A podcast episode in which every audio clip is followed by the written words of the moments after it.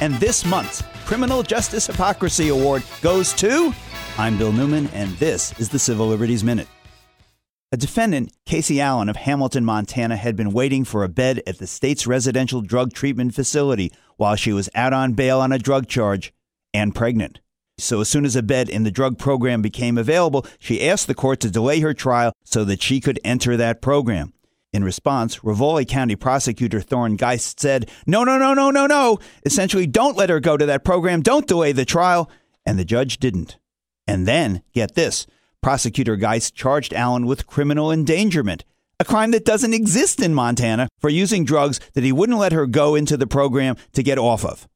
Let's review. The prosecutor charged the pregnant woman who was trying to enter a drug program and who he prevented from entering that program with using drugs while she was pregnant and then had $100,000 bail imposed on this non existent crime. The ACLU of Montana, as part of a statewide reproductive rights coalition, successfully pushed to dismiss the criminal endangerment charge, but after that charge was dismissed, she remained locked up on the drug charge, unable to make her bail.